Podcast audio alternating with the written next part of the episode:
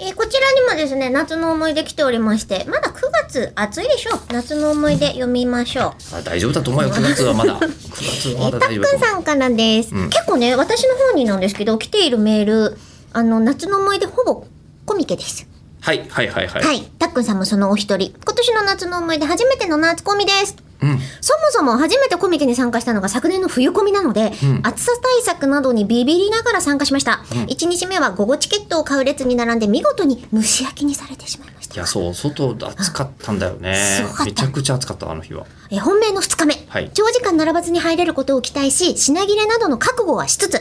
えて11時半頃に国際展示場駅に到着するという作戦を取ってみましたそれ雨が大変だったの多分そうあ本当うえーさすがにえー空いているビッグサイトまでの道を見て安心しつつ予想通り駅から中央の入り口を通りノンストップで動き続け11時50分頃には東6ホールへたどり着くことができました、うんななんと10時頃から駐車場の待機列で並んでいる友人よりも先に入場していたえ 本当あ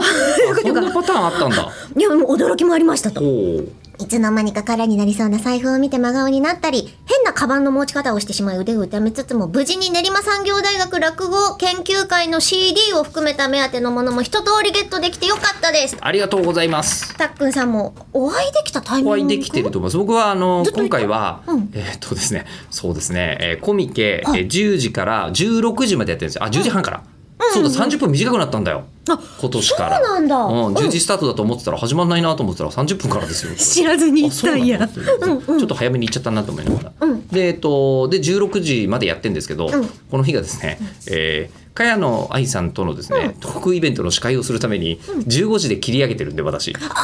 今回。一日目えーいえー二日目の方二日目2日目しか出てないんですけど10時半から15時までいて、あの1回もあのそこのブースから出てないので、うんえーあのじゃあその間だったらその間にいらっしゃっていただいてるからほぼ確実に、はい、会えてますね。お会いできてるんじゃないかと思よっかった。ております。はい、特にあの買いまあえっ、と半分受け取れましたよっていうええご報告なんですけど、どういうふうに聞いてるかとかの中身について特にないので引きはい続き待ちます。そうなんですよこれがね、あの今回も CD、あのーお持ち帰りいただいた方いっぱいいらっしゃるんですけども、うん今のところですね、でネット上で探しても、うんえー私のところに直接も、えー一つとしてですね、えー CD の感想は届いていないんで すよ。みんなネタバ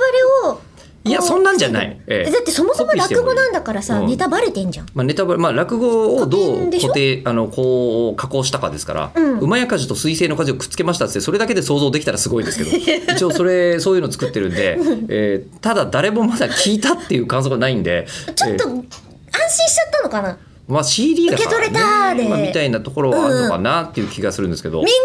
だから書いてあげて。そうねこのドキドキ感がないのもいけないのかしら